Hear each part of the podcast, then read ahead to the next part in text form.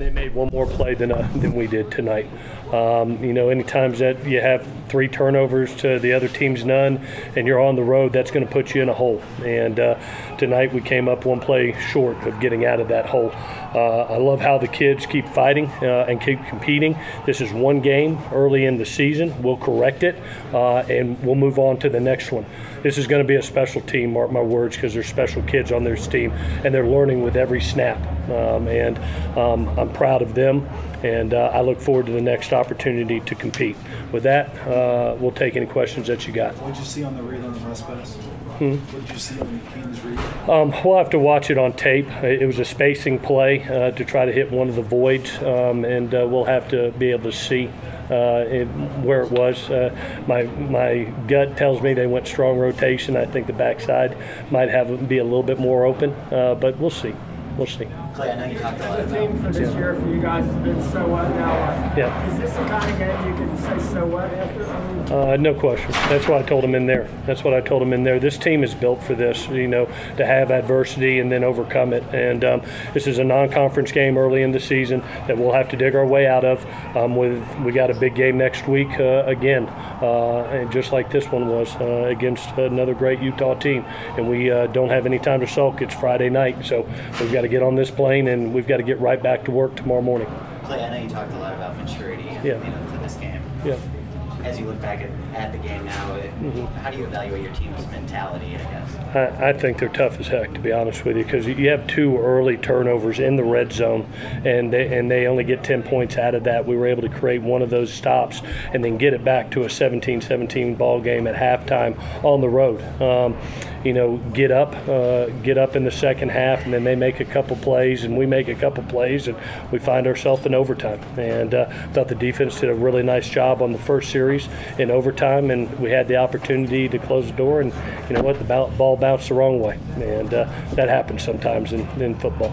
In overtime, uh, in overtime after the first play did go for a loss, why run again when you need 11 to convert?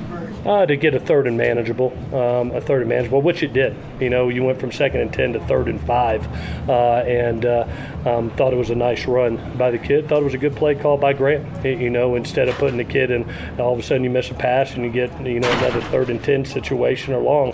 Um, you know, he got he got it to a manageable distance, and um, um, that's all you can ask for. Is you try to get half on second down and then complete the third down um, and, and get the first, but we, we didn't get that done.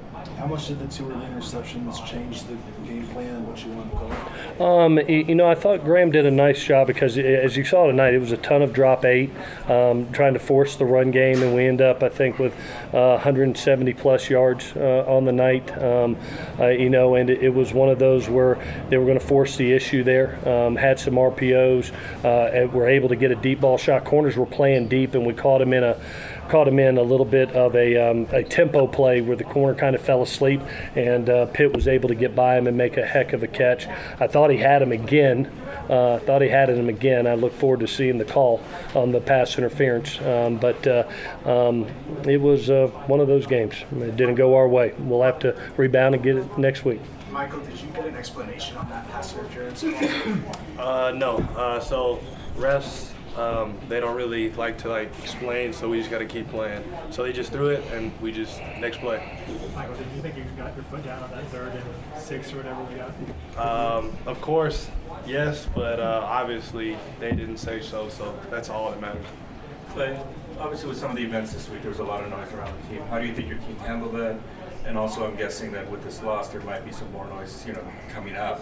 How do you make sure your guys kind of stay on course? We don't worry about noise. We live in Los Angeles, California. There's a ton of damn noise, and uh, uh, it's every day. Uh, uh, what we have to focus on is our job and doing our job and winning the next game. Um, you know, I thought our kids prepped extremely well.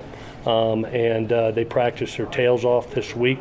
Um, and you know, I, I hurt for them to be honest with you because they, they invested a lot in it, and we we made some mistakes today that lose you a ball game on the road.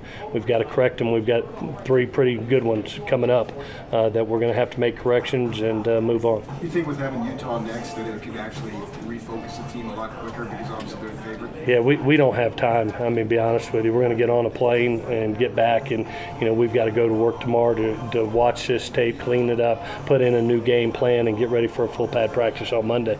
You know, so it, it's not a lot of time to feel sorry for yourself, and that's what everybody was saying in there. Hey, it's one game. We got to correct it and, and move on. Uh, we plan on doing big things this season, and it's early in the season. And uh, I like I like this football team, and I like these kids, and I like their mindset.